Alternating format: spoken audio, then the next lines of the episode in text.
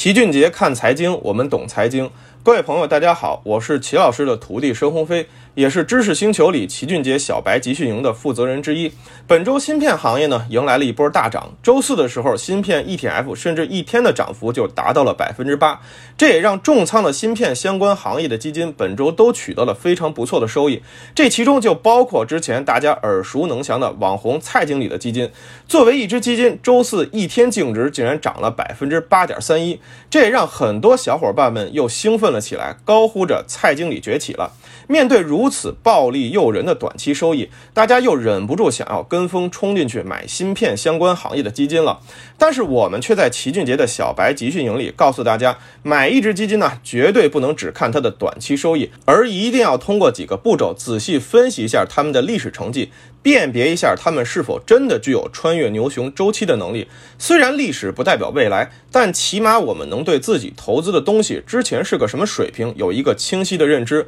很多朋友之所以买基金也经常亏损，就是因为对自己买的东西完全不了解，只看到了短期眼前利益，结果买进去没过多久就大跌了，最后只能忍痛割肉赎回。所以本周在齐俊杰的小白集训营里，我们详细带着大家做了一遍基金分析的流程，告诉了大家。如何通过六个步骤去剖析一只基金的真本事？比如第一个步骤，肯定是要先识别一下基金的类别，是债券基金还是股票混合基金，亦或者是指数 QD 还是可转债基金？毕竟不同类别的基金分别都对应着不同的投资方式。如果是纯债基金，我们就要多关注一下市场的利率走势。市场利率出现下行趋势，我们就可以考虑多配长债基金。主动型股票混合基金呢，我们得看看这个基金经理是否长期业绩都很稳定。如果过去表现很好，短期却大幅跑输了市场，可能反而是我们投资它的好时机。指数基金基本就是为了追踪指数表现，左侧下跌行情中定投宽基指数基金几乎是一个稳赚不赔的生意。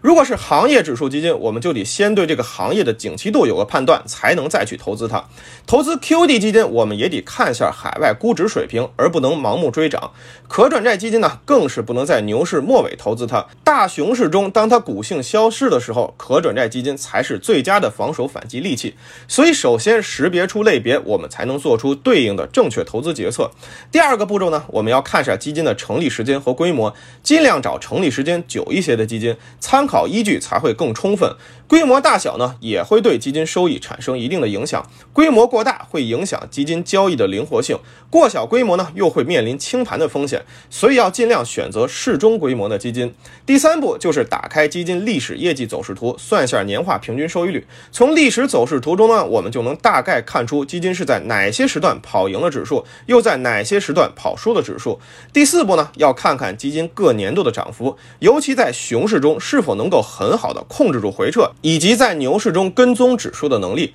结合历史走势图，基本就能分析出这只基金是否具有穿越牛熊周期的能力了。第五步，看看基金的股债比例和持仓风格，分辨出它是更倾向于大盘风格还是小盘风格，哪种风格更适合这只基金。一般来说呢，坚持自己风格，不追热点的才是好基金，说明经理真的在优选股票，真的在做价值。风格这东西啊，就像春夏秋冬四季更替，只不过有的东西夏天涨，有。有的东西秋天涨，做好了价值研究，它一定会涨。最后一步，我们就留意一下基金经理的变动情况即可。掌握了基基金分析逻辑，群里的小伙伴们就不必再担心被市面上经常推销热门基金的销售经理或者理财经理忽悠了。对于小白群里大家问到最多的基金定投话题，下周我们也准备和大家好好聊一聊。定投策略尽管好处多多，但也绝不意味着无脑定投就可以让我们轻松赚取到高收益。很多小伙伴对于基金定投其实还是存在着很大的误区，因为投资市场毕竟不是一个静态的场所，